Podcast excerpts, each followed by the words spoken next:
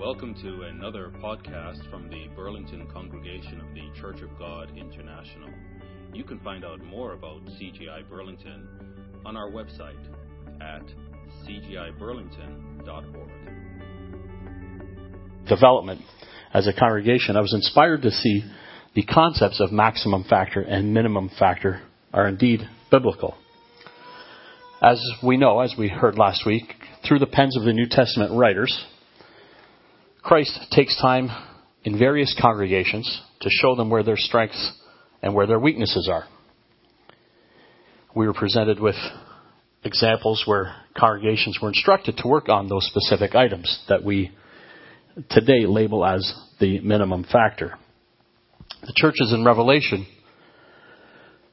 are great examples of report cards on congregations given by Christ through John, their strengths and their weaknesses.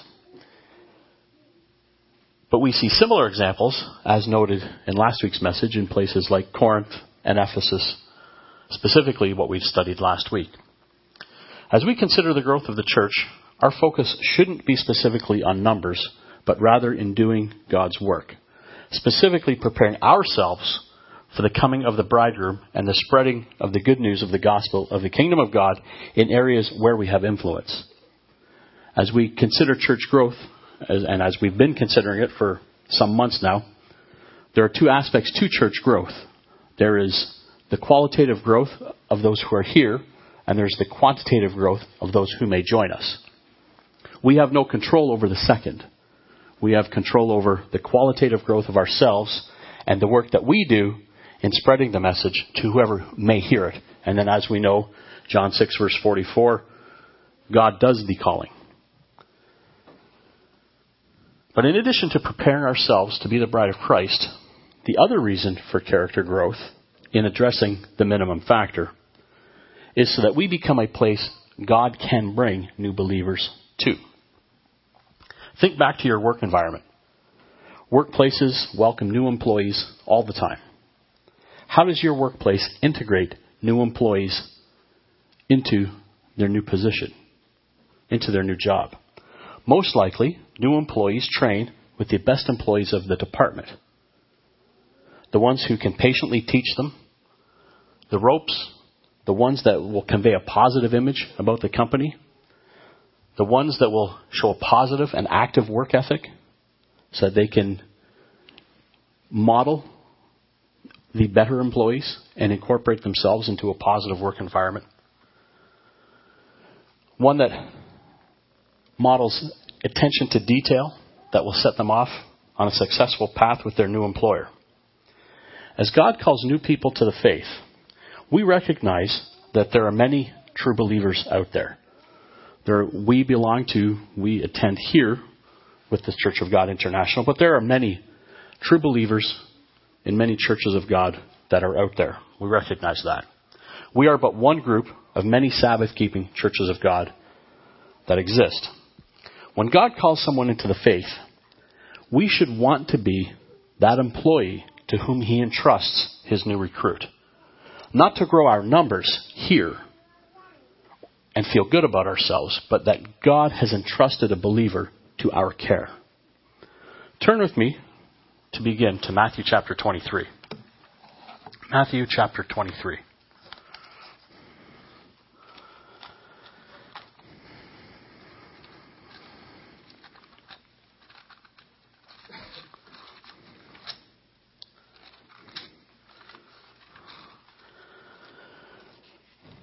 And we'll pick it up in verse 13.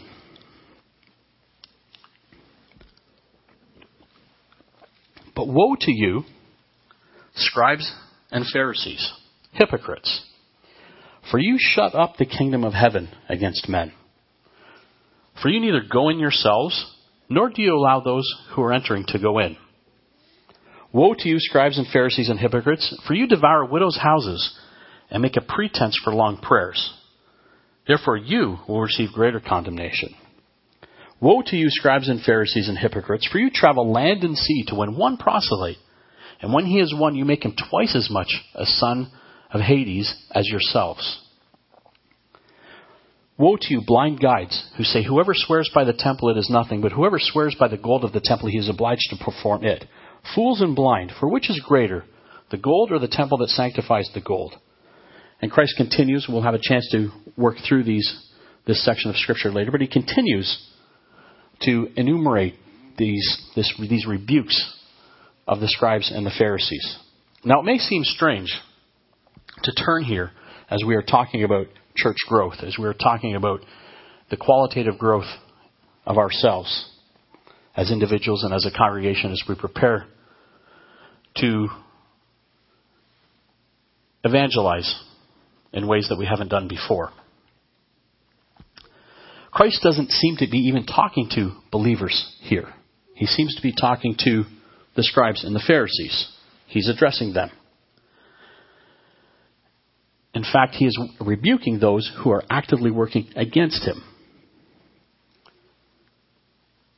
We certainly aren't Pharisees. So when we read these, we read these from that's them, those are the Pharisees. We're not like the Pharisees. Those are, Christ is rebuking that group that we have labeled as come, become known as the Pharisees. He can't be talking to us. He's talking to them, right?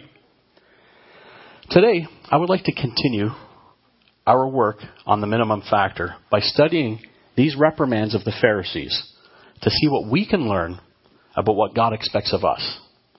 Are we the employees to whom God can entrust new followers? And what do these severe rebukes have to do with that whole concept? So let's begin a few pages back. Let's just lay some groundwork here.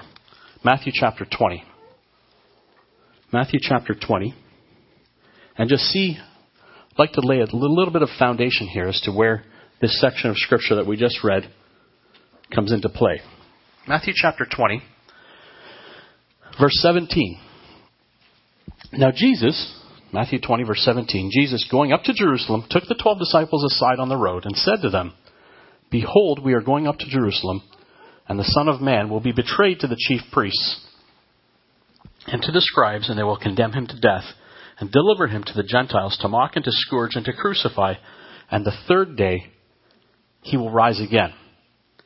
So he's been outside of Jerusalem. He's now about to go with his disciples into Jerusalem to begin the inevitable crucifixion process.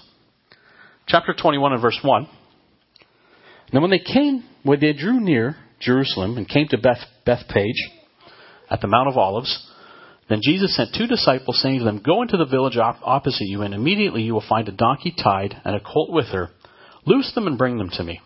And if anyone says anything to you, you shall say, The Lord has need of them, and immediately he will send them. All this was done that it might be fulfilled, which was spoken by the prophet, saying, Tell the daughter of Zion, Behold, your king is coming to you, lowly and sitting on a donkey, a colt, the foal of a donkey. So the disciples went and did as Jesus commanded. And we can read the, the, the account there. And this is the triumphal entry of Christ into Jerusalem. And it coincides with the selection, as we know, of the lamb on the tenth day of the first month. When you go back to the account in Exodus, when they were to select the lamb four days before Passover and care for it, this triumphal entry into Jerusalem coincides with that day where Christ came and became, started the crucifixion process four days before Passover. Dropping down to verse 18. Now in the morning, as he returned to the city, he was hungry. And seeing a fig tree by the road, he came to it and found nothing on it but leaves, and said to them, Let fruit grow, let no fruit grow on you ever again. And immediately the fig tree withered away. So we're now in the time context for the next day. So this is three days before Passover. The, the account continues because it says here one day later. Now dropping just a few chapters forward to chapter 26. And in verse 1, it came to pass, Matthew 26 and verse 1, when Jesus had finished all these sayings, that he said to his disciples, You know that after two days is the Passover, and the Son of Man will be delivered up to be crucified. So here we see it is now two days before Passover. So we consider where we read in Matthew 20 through to Matthew 26. This, this takes place over a two day period, just a couple of days before Passover. Events like the entry into Jerusalem that we read about, events like we didn't read, but we glanced over, the cleansing of the temple, the cursing of the fig tree, a few parables that Christ incorporated into the teaching on those days. Debates with the Pharisees. He had debated the, with the Pharisees in reference to Caesar's coin and the image of Caesar, and to render unto Caesar that which is Caesar's. Then he had a, a Q&A session with the Sadducees, where the Sadducees, who didn't believe in the resurrection, asked him if a man had married seven times, and in, in the uh, the Levirate law, if he married uh, someone died and he married a brother married the wife and continued on, to whom would she be married in the kingdom? We recall that conversation. That took place then. The Olivet prophecy in Matthew 24 with the the uh, end time pro- prophecies that we see listed there. The, the famous parables of the ten virgins and the talents in Matthew 25. These all took place within this two day time period from his entry into where we pick it up in Matthew 26 when the, the process takes the next step. So these were very eventful a two day period where he did a lot of teaching both by words and deeds. Now let's go back to Matthew 13. We're just sort of setting the stage for what we want to talk about. Matthew chapter 13. Earlier in his ministry, he was asked by his disciples in verse 10 of Matthew 13 why he spoke in parables. This was a, a teaching tool that we know he used extensively. And the disciples asked him, Why do you speak to them in parables? Verse 11 of Matthew 13 begins his answer. He answered and said to them, Because it has been given, to you to, them, to know the mysteries of the kingdom, but to them it has not been given. For whoever has, to him more will be given, and he will have abundance. But whoever does not have, even what he has will be taken away from him. Therefore I speak to them in parables, because seeing they do not see, and hearing they do not hear, nor do they understand. Then he goes on to quote Isaiah, and in them the prophecy of Isaiah is fulfilled, which says, Hearing you will hear and shall not understand, and seeing you will see and not perceive, for the hearts of this people have grown dull, their ears are hard of hearing, and their eyes they have closed. Lest they should see with their eyes and hear with their ears, lest they should understand with their hearts and turn, so that I should heal them. But blessed, he continues, are your eyes, for they shall see, for they see, and your eyes, for they hear. For assuredly I say to you that many prophets and righteous men desired to see what you see, and did not see it, and to hear what you hear, and did not hear it. There's a critical principle we read here as we read through the teachings of Christ, as we start here and proceed through the Gospels in our reading of the teaching of Christ. There's a critical principle here that we cannot forget. Christ spoke to many groups of people. He, we see he spoke at various points to the multitude, specifically to the twelve disciples, sometimes to the three, sometimes to the Pharisees, sometimes to the Sadducees, sometimes to them as a group, sometimes to the Essenes were also part, part of the, the crowd. But he always was speaking to those to whose eyes he was opening.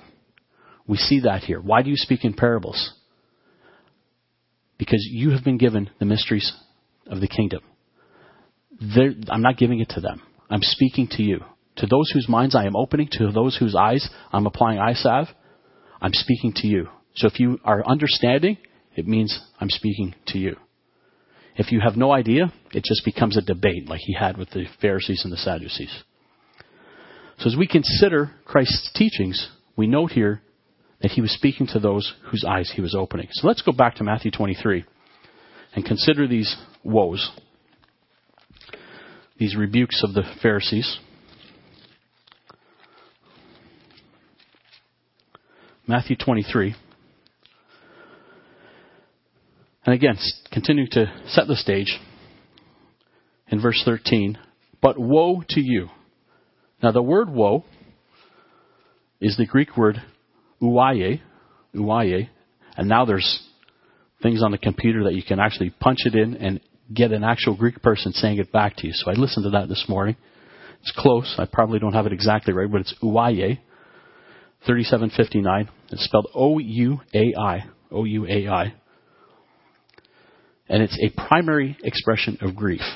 So while it is used here in a rebuke, the entire context takes not just anger, but grief and sadness into account. And we can consider that as a combination of God's anger and sadness at his people that continue to disobey him, continue to walk and, and misbehave. Remember, these were his covenant people for centuries and millennia. These were his covenant people. And while he had divorced them, which we see in, in the Old Testament prophecies, and he granted them the, the divorce really that they so clearly desired. He didn't want to divorce them, but they clearly, clearly through their their infidelity with other gods, clearly wanted a divorce. He granted that to them. But the key to understanding these woes is found in the first 12 verses previously. In verse 1, then Jesus spoke to the multitudes and to his disciples, saying, The scribes and the Pharisees sit in Moses' seat. Therefore, whatever they tell you to observe, that observe and do. But do not according to their works, for they say and do not do. For they bind heavy burdens, hard to bear, and lay them on men's shoulders. But they themselves will not move them with one of their fingers, but all their works they do to be seen by men. They make their phylacteries broad and enlarge the borders of their garments. Now, just to, to step in there, the phylacteries were small boxes that contained scriptures that were worn either on the arms or kind of strapped around and, and hung down between your eyes. And you can reference uh, Exodus chapter 13 as and verse 9 as a scripture that they took and turned into these phylacteries that they made people wear. They, there was about four different verses, I believe, that were part of the phylacteries, and that were either kept on your arm or between the frontlets of your eyes. And you can see that back in Exodus 13, verse 9. They extrapolated uh, uh, from there. In fact, let's just turn there rather than talk about it. Let's just turn, hold your finger there, Exodus 13, and in verse 9.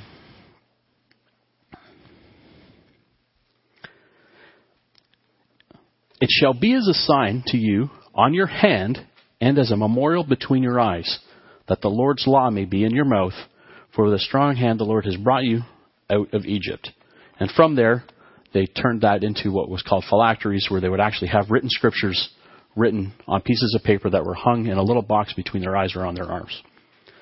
The borders of their garments, that's also referred to here, they enlarged the border, uh, borders of their garments, were tassels that were to be worn. And we, and there are people that still wear tassels attached to their garments as, as a reminder, as a physical reminder that we need to follow God's laws. And you can find that in Numbers chapter 15 and in verse 38 as one of the examples is where that's found. Back to Matthew 23. Verse 5 But all their works they do to be seen by men.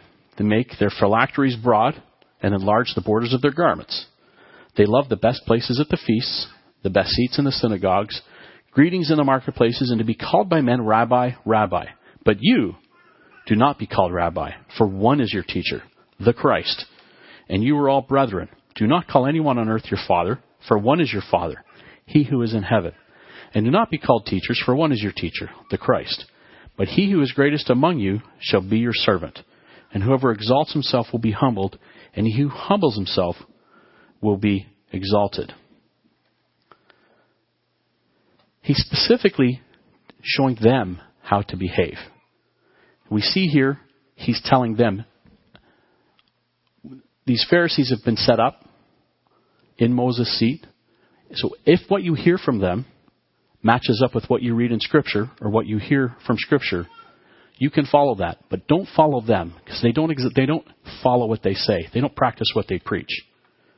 And here's some examples. So here he spends some time talking to the multitude and to his disciples. That's what he says in verse 1. That's who it's addressed to, to the multitude and to the disciples.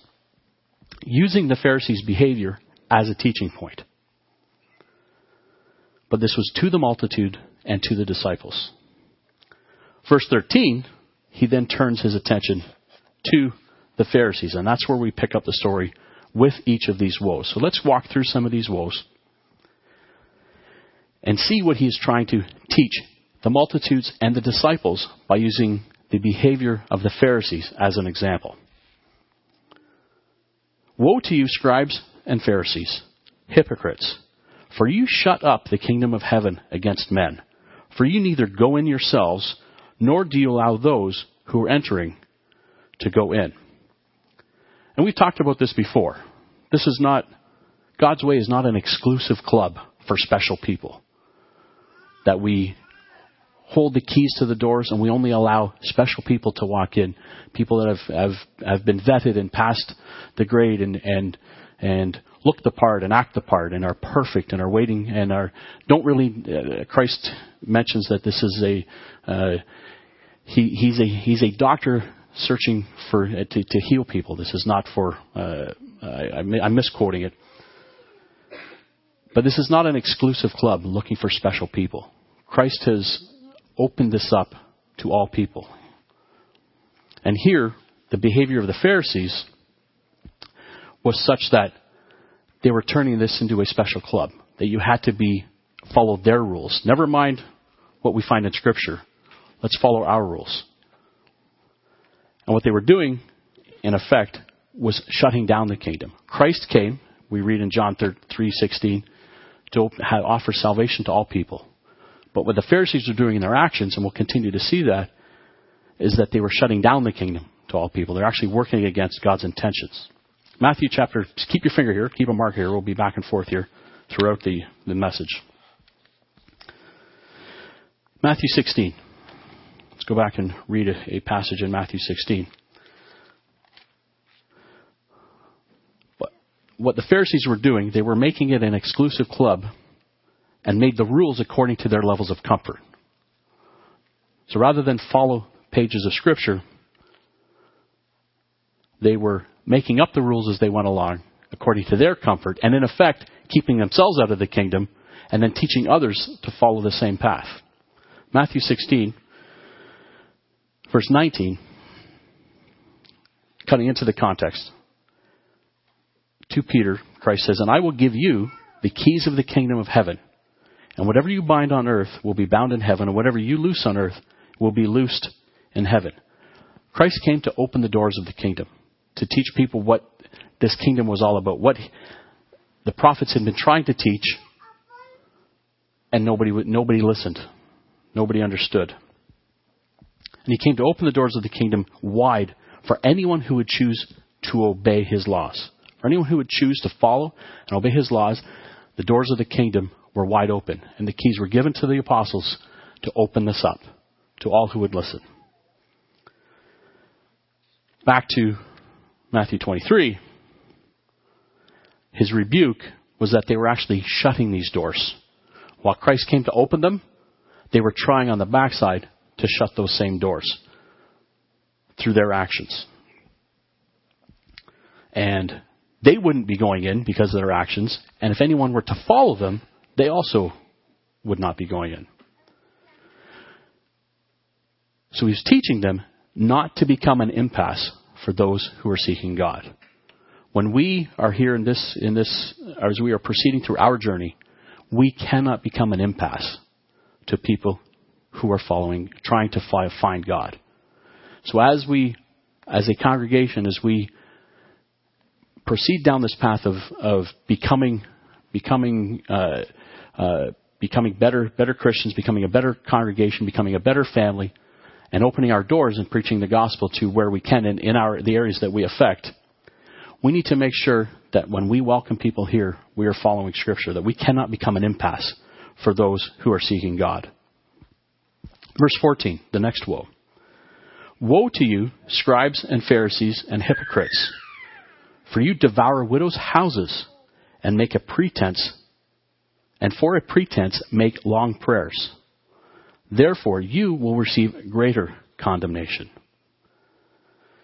Here again, and what we're going to see was he's really talking about character and behavior and trying to teach what proper character should be with an example of those who had improper character. And here he's talking, this woe here is woe to you, scribes and Pharisees and hypocrites you devour widows' houses and make a, and for a pretense make long prayers. So again, having everybody focus on them. I can pray. I, I, I'm a righteous person because I can pray and pray and pray and pray. And I make merchandise in the background while I look righteous and make a pretense for long prayers, and I look like a righteous person, in the background, I'm really making merchandise of God's people. And we're taking advantage of those, like the widows, who can't help themselves. And we know from the prophet, from the, the apostle James, over in James 1, what Christ says about true religion. So while the Pharisees were setting themselves up to look like they were very religious, what they were really doing was acting contrary to what true religion is. James chapter 1 verse 27. Pure and undefiled religion before God and the Father is this to visit orphans and widows in their trouble and to keep oneself unspotted from the world.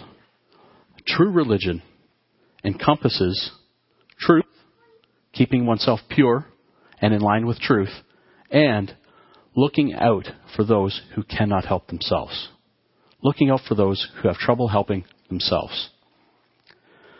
So that flies in the face of what the Pharisees were practicing when they were looking religious, playing the part, but then in the background were making merchandise of the widows. So he's setting them up again as an example as we, as they developed as a church, as they developed as, as, as people, that this was something for them to model, uh, not model, to work, to work, to, to set up as an example, not to, not to, not to follow. Verse 15. Woe to you, scribes and Pharisees and hypocrites, for you travel land and sea to win one proselyte, and when he is won, you make him twice as much a son of hell as yourselves. So as we're working through these, let's consider as we grow, as we work on our minimum factor, and for us, as described by the survey responses from all of us here, it was really in proclaiming the gospel in our area and welcoming new people and, and, and having new believers listen and hear the Word of God. So as we consider that, we see here that what they were doing and all of their actions, and we'll continue to see these actions play out through these woes, that they would welcome one in, and with their actions and what they were teaching, it was better that they didn't even welcome him at all. They'd never even heard of the Pharisees, never heard of this truth because they were making it twice as bad than if they had just never even heard of this at all. Mark chapter 7. Imagine being told that it would have been better had you not done anything and, and found these people. It would have been better had they never even heard of you because you've made it twice as bad. Mark chapter 7. quoting Isaiah in verse 6, he answered and said to them, Well did Isaiah prophesy of you hypocrites. As, as it is written, This people honors me with their lips, but their heart is far from me, and in vain they worship me, teaching as doctrines the commandments of men. For laying aside the commandment of God, you hold the tradition of men, the washing of pitchers and cups, and many other such things as you do. So here, with the pretense of having the Hebrew scriptures, what they did was they were making up their own rules, teaching their own doctrine, contrary to scripture, or in addition to scripture, and holding people accountable to stuff that was not even in, not in the Hebrew scriptures. The Pharisees taught their own ways, and thus became an impasse for people who were seeking God's ways. Stuff for us to consider as we work on our minimum factor. Back to chapter 20, back to Matthew 23. Verse 16. Woe to you, blind guides, who say, and this, is, this builds off of what we just talked about as well. Woe to you, blind guides, who say, Whoever swears by the temple, it is nothing, but whoever swears by the gold of the temple, he is obliged to perform it. Fools and blind, for which is greater, the gold or the temple that sanctifies the gold? And whoever swears by the altar, it is nothing, but whoever swears by the gift that is on it, he is obliged to perform it? Fools and blind, for which is greater, the gift or the altar that sanctifies the gift? Therefore, he who swears by the altar swears by it and by all things on it. And he who swears by the temple swears by it and by him who dwells in it. And he who swears by heaven swears by the throne of God and by him who sits on it. That's a really long way of saying something very simple. That they make up their own rules as they go along. That we'll make up stuff that it's okay to do this at the temple, but not okay to do this in the temple, when really that can't be found anywhere in Scripture. And it's confusing, but it can be easily picked apart by folks with the Holy Spirit, like Christ is saying here, and he's, throw, he's clearly pointing out the, the, the lack of logic that is in what they are saying there. To make up their own rules as they go along, and a simple understanding of God's way can poke holes in the complete lack of logic. So let's go back to Deuteronomy 4. This is something that they should, they would have known. They would have read this. They would have known this. They knew their, their Hebrew scriptures. We know that. But they were not applying it. And they were becoming an impasse and a blockage to people who were trying to find God. Deuteronomy 4, verse 1. Now, O Israel, listen to the statutes and the judgments which I teach you to observe, that you may live and go in and possess the land which the Lord God of your fathers is giving you. You shall not add to the word which I command you, nor take away from it, that you may keep the commandments of the Lord your God, which I command you. They were guilty, back to, you can flip back, they were guilty by the very law that they claimed to uphold.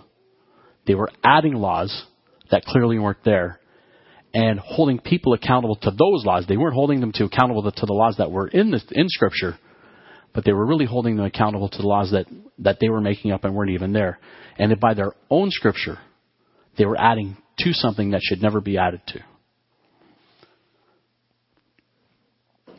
Verse 23. We'll come back and sort of tie this together once we get through these woes.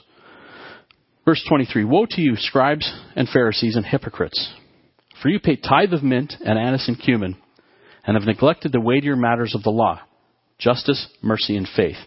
These you ought to have done without leaving the others undone. Blind guides. Blind guides. That's the second time he mentions blind guides who strain out a gnat and swallow a camel. Now, this straining, they would, in practice, strain their wine, strain their vinegar, strain their liquids that they would drink and use because they did not want to unknowingly swallow an insect that could be could be in there.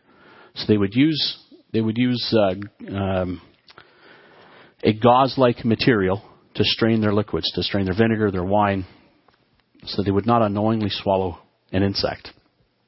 But by misapplying God's way in teaching others, what they were doing was the equivalent of basically feasting on unclean food right before God in his throne room. That was what the that's what they are saying. That's what Christ was saying there. You're worried about all the little things, but by missing the bigger picture, you might as well uh, serve a camel right in the throne room of God. And we see that this is again something they should have known. Back to Micah chapter 6. Micah chapter 6. This is all part of their, their penchant for creating things beyond Scripture to make themselves seem more righteous and to put burdens and pressure un- unnecessarily on God's people. Micah chapter 6. God covers the weightier matters of the law along with the fine points of his law here through his prophets, and they would have known this. Matthew, Micah chapter 6, verse 6. With what shall I come before the Lord and bow myself before the high God? Shall I come before him with burnt offerings, with calves a year old? Will the Lord be pleased with thousands of rams, ten thousand rivers of oil? Shall I give my firstborn for my transgression, the fruit of my body for the sin of my soul? He has shown you, O man, what is good. And what does the Lord require of you? but to do justly, to love mercy, and to walk humbly before God. Justice, mercy, and faith have always been part of the law of God. As much as the Sabbath and, and tithing and all of the other intricate parts of the law, justice, mercy, and faith was something they should have already known and they should have already been practicing.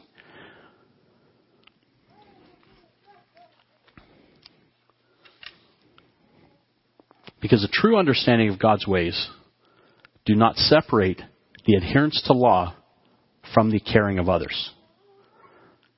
God's way involves love and obedience. And these are complementary, not exclusive. Moving on, and again, as I say, we'll come back and sort of tie, tie these together. Verse 25. Woe to you, scribes and Pharisees and hypocrites! For you cleanse the outside of the cup and dish, but inside they are full of extortion and self indulgence.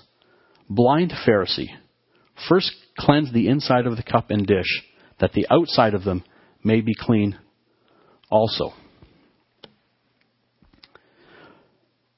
Again, this all involves character and following God's ways.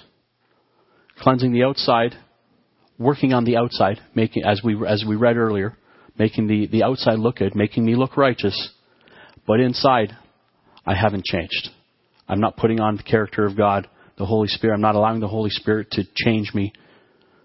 I'm looking nice. I can come on Sabbath to the synagogue or to, to, the, to the service and look like I'm righteous and say all the right words and, and say all the right things and perform perform whatever function we, we do it uh, in the synagogue or in the service.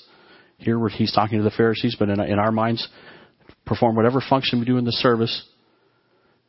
But inside, I'm just the same guy every day, and I'm not allowing the Holy Spirit to, to change me. That was something he wanted noted for his followers. Romans chapter 12.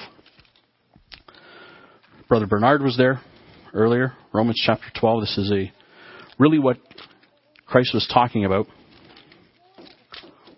and wanted them wanted known. I beseech you therefore, brethren, by the mercies of God, verse 1, that you present your bodies a living sacrifice, holy and acceptable to God, which is your reasonable service. And do not be conformed to this world, but be transformed by the renewing of your mind, that you may prove what is that good and acceptable and perfect will of God. This continues to be about building godly character. This continues to be Christ's message through these woes is about building godly character. As children of God, we should not make excuses for lack of development. The Holy Spirit empowers us to change, to be transformed, and then once we're transformed, we help others become transformed. Verse 27 Woe to you, scribes and Pharisees and hypocrites, for you are like whitewashed tombs, which indeed appear beautiful outwardly, but inside are full of dead men's bones and all uncleanness. Even so, you also outwardly appear righteous to men, but inside you are full of hypocrisy and lawlessness. This whitewashed tombs, the custom of the day was on an annual basis, they would whitewash the headstones, or whatever they would use as tombstones, to make them look beautiful on an annual basis. And you know, we know the sun, weather, the impact of weather, and what that would do. But on an annual basis, they would all get a nice, nice whitewash, and every year all the tombs would look nice and brand new.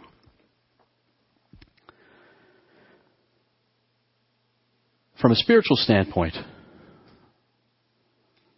the blood of the lambs symbolically covered when we look back to into the Hebrew scriptures and the blood of the lamb symbolically covered the sins of the people much like whitewash covers up dirt. Nice coat of paint makes it look brand new. But underneath is where the truth lies. Now let's go to 1 John chapter 1 1 John chapter 1.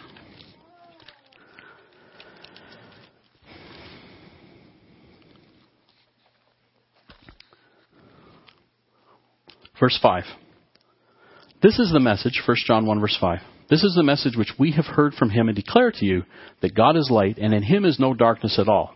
If we say that we have fellowship with him and walk in darkness, we lie and do not practice the truth. But if we walk in the light as he is in the light, we have fellowship with one another and the blood of Jesus Christ, his son, cleanses us from all sin.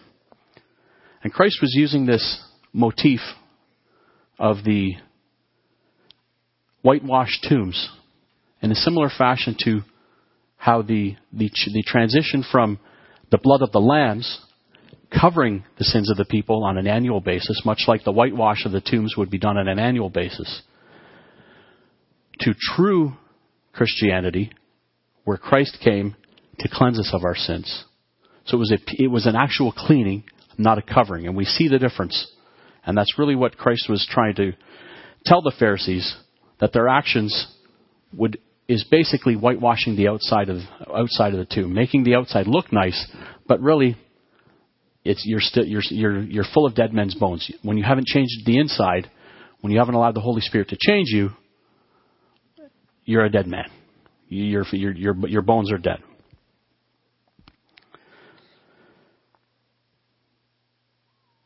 Verse 29.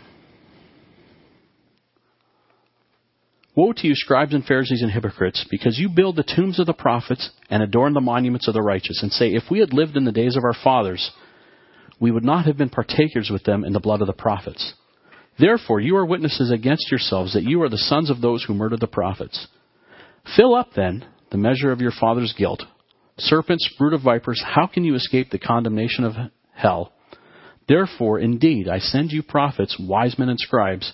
Some of them you will kill and crucify and some of them you will scourge in your synagogues and persecute from city to city, that on you may come all the righteous blood shed on the earth, from the blood of righteous Abel to the blood of Zechariah, son of Berechiah, whom you murdered between the temple and the altar. Assuredly I say to you, all these things will come upon this generation. And he's telling them, you claim the Hebrew scriptures and the Hebrew prophets as your own. You claim them as your own and you claim their messages as your own.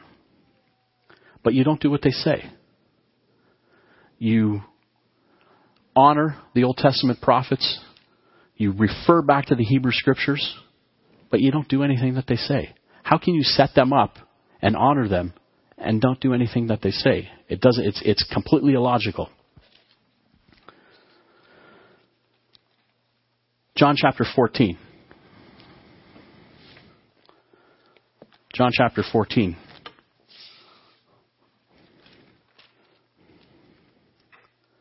Verse 23, Christ said, Jesus answered and said to him, If anyone loves me, he will keep my word, and my Father will love him, and we will come to him and make our home with him. And then dropping down to chapter 5 and chapter 15 and verse 5. I am the vine and you are the branches. He who abides in me and I in him bears much fruit. For without me you can do nothing. If anyone does not abide in me, he is cast out as a branch and is withered. And they gather them and throw them into the fire, and they are burned. If you abide in me and my words abide in you, you will ask what you desire, and it shall be done for you. By this my Father is glorified, that you will bear much fruit, so you will be my disciples. And as the Father loved me, I also have loved you, and abide in my love. And if you keep my commandments, you will abide in my love, just as I have kept my Father's commandments and abide in His love. We can claim connections with the teachers of Scripture by doing what they say. That was Christ's message. By using setting up the Pharisees as as an example, as he did in Matthew 23. Often he back to Matthew 23. On numerous occasions, he referred to them as blind guides. Blind guides. These were leaders of their people. This was quite a castigation to call them blind guides.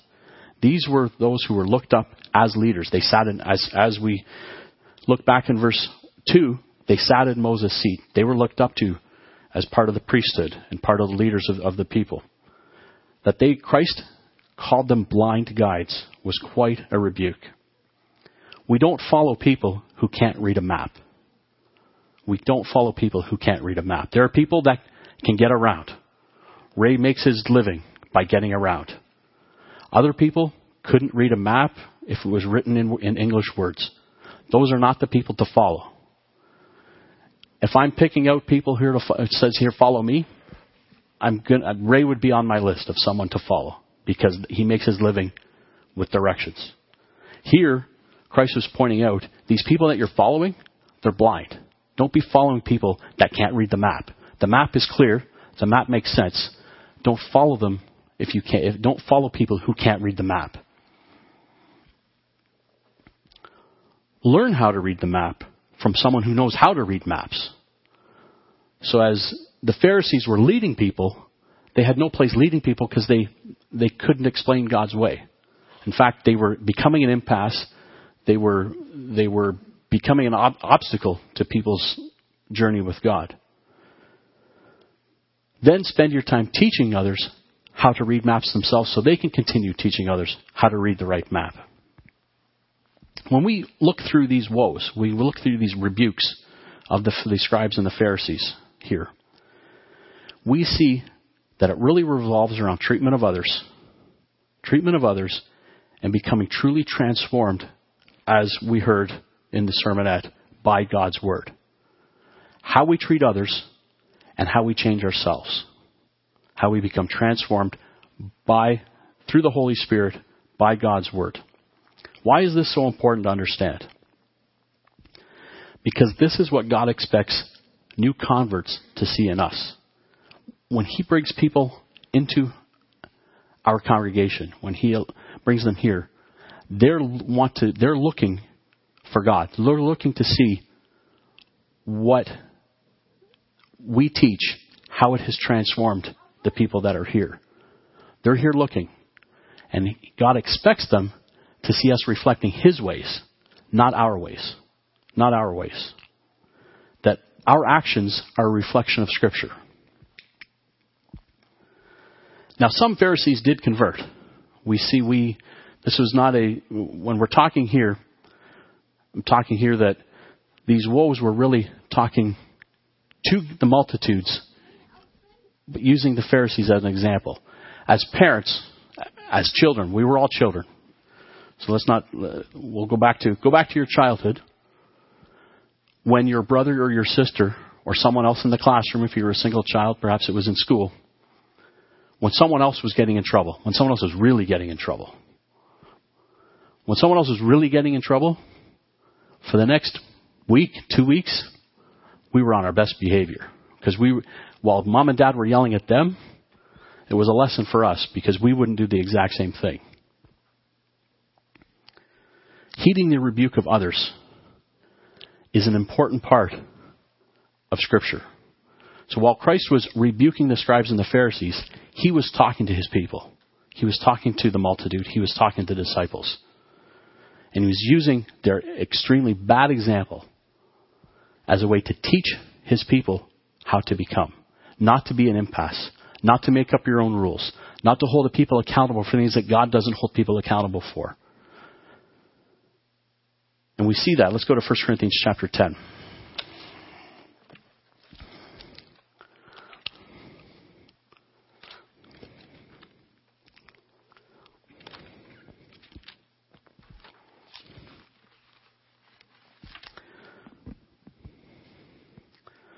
1 Corinthians chapter 10 and verse 6.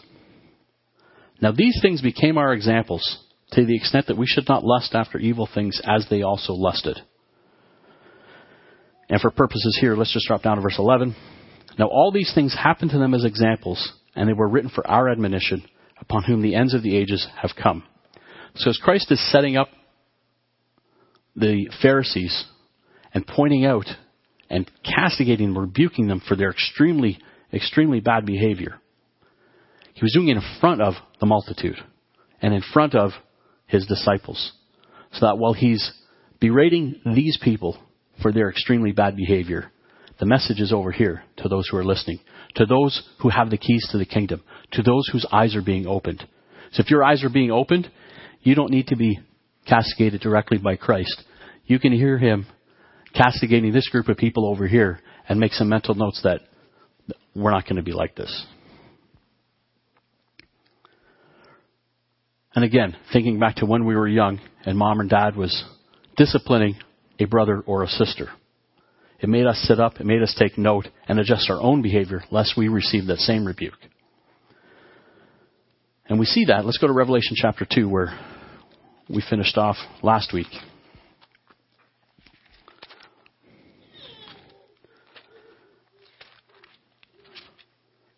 And we see these reports on these seven churches. And while each entry was to a different church, each entry finished with a reminder to pay attention to what was being said to all the churches. Because it's because the characteristics listed here can be slipped into by any Christian. The, the weaknesses that were being pointed out here. And we see that. Verse 7 of chapter 2 He who has an ear, let him hear what the Spirit says to the churches. In this case here, it was about losing their first love, which we talked about last week. And when we follow all seven churches, verse 11 of chapter 2, he who has an ear, let him hear what the Spirit says to the churches. And you follow that through all the way through chapter 3, we see that it was a reminder that whatever God was saying to each church can be applied to all Christians. And we see that as we work through these woes, these castigations that Christ, these rebukes that Christ was conveying to his people by using the example of the scribes and the Pharisees. Now, there are other encounters of rebuke. We don't have time to go through them. I can list them here for you. Luke chapter 6, verse 24 to 26 is another example of where Christ listed some rebukes. Luke chapter 11, verse 37 to 38 is another extensive list of, of woes. It was clearly at a different time period. There were different times where he did this. This was at a different point in time because on this particular instance, he had a private meal with one of the Pharisees. A Pharisees invited a Pharisee invited him into his home to have a meal with him, and then he proceeded to list some some rebukes to him. Luke chapter 17, verse 1, and even the final three trumpets are known as the three woes. We find that in Revelation chapter 8. And again, while this the lessons were to those who had the, who were being given the mysteries of the kingdom the, the multitude and the disciples. Some Pharisees did convert. Some these we have the example of Nicodemus. Just by way of reference, John chapter three, we know that he went to Christ. Let's turn there. Let's take a few minutes to turn there. That some Pharisees did convert. Nicodemus being a prime example. John chapter 3, verse 1. There was a man of the Pharisees named Nicodemus, a ruler of the Jews. This man came to Jesus by night and said to him, Rabbi, we know that we know that you are a teacher come from God. For no one can do these signs that you do unless God is with him. And then we know Christ had that conversation with him on being born of the flesh and being born of the spirit. When he said we, he was part of the Sanhedrin, Nicodemus was the chief priests and the elders of the people. So this group that was part of, the, that would become part of the crucifixion, they knew from their own mouths here that he was from God. That, that Christ the Messiah was from God. They knew that.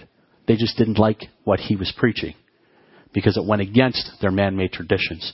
It went against what they were trying to teach. So they knew that he was from God. It says here. John chapter 19 shows us that Nicodemus came to the point of answering his calling here by questioning Christ to becoming a convert to this way of life. John chapter 19, as they were burying Christ, verse 38, after this, Joseph of Arimathea, being a disciple of Jesus, but secretly for the fear of the Jews, asked Pilate that he might take away the body of Jesus, and Pilate gave him permission. So he came and took the body of Jesus, and Nicodemus, who at first came to Jesus by night, which we just read, also came, bringing a mixture of myrrh and aloes and about a hundred about a hundred pounds and then they can then they went through the the dealing with the body of Jesus and, and the burial on the, on the on the preparation day. So here's an example of a, a Pharisee who did convert. The Apostle Paul was also an example of a Pharisee who did convert. But this was still a warning to the evil Pharisees, to the, the evil Pharisees. So as we continue to prepare to be the bride of Christ, we must continue to work on our weaknesses, the weaknesses that we developed, the weaknesses that we uh, made known to each other during this survey. As a group, we've come to know this as our minimum factor. Our minimum factor is determined through our feedback, centers around spreading the good news to others in our area of influence. But as we work together in improving this area, we must always be cognizant of what others see in us. We must always be wary of what we look like to others, whether it be outside of these walls or here as they join us. In spreading this message, do people see humble servants of God seeking to provide care for those searching for truth? Or do they see people seeking to glorify themselves and look good before men? That is the message of the woes that Christ rebuked the Pharisees with in the presence of his disciples and the multitude. Will we be self seeking glorification? Or will we be people that God can entrust his souls of new believers to, to care and nurture? When we see how God rebuked the Pharisees, we need to take these rebukes and check ourselves in the mirror and ask ourselves, are we someone to whom God can entrust the caring of new believers? This has been a podcast from the Burlington congregation of the Church of God International. We hope you are blessed by it. To find out more about CGI Burlington, visit our website at cgiburlington.org.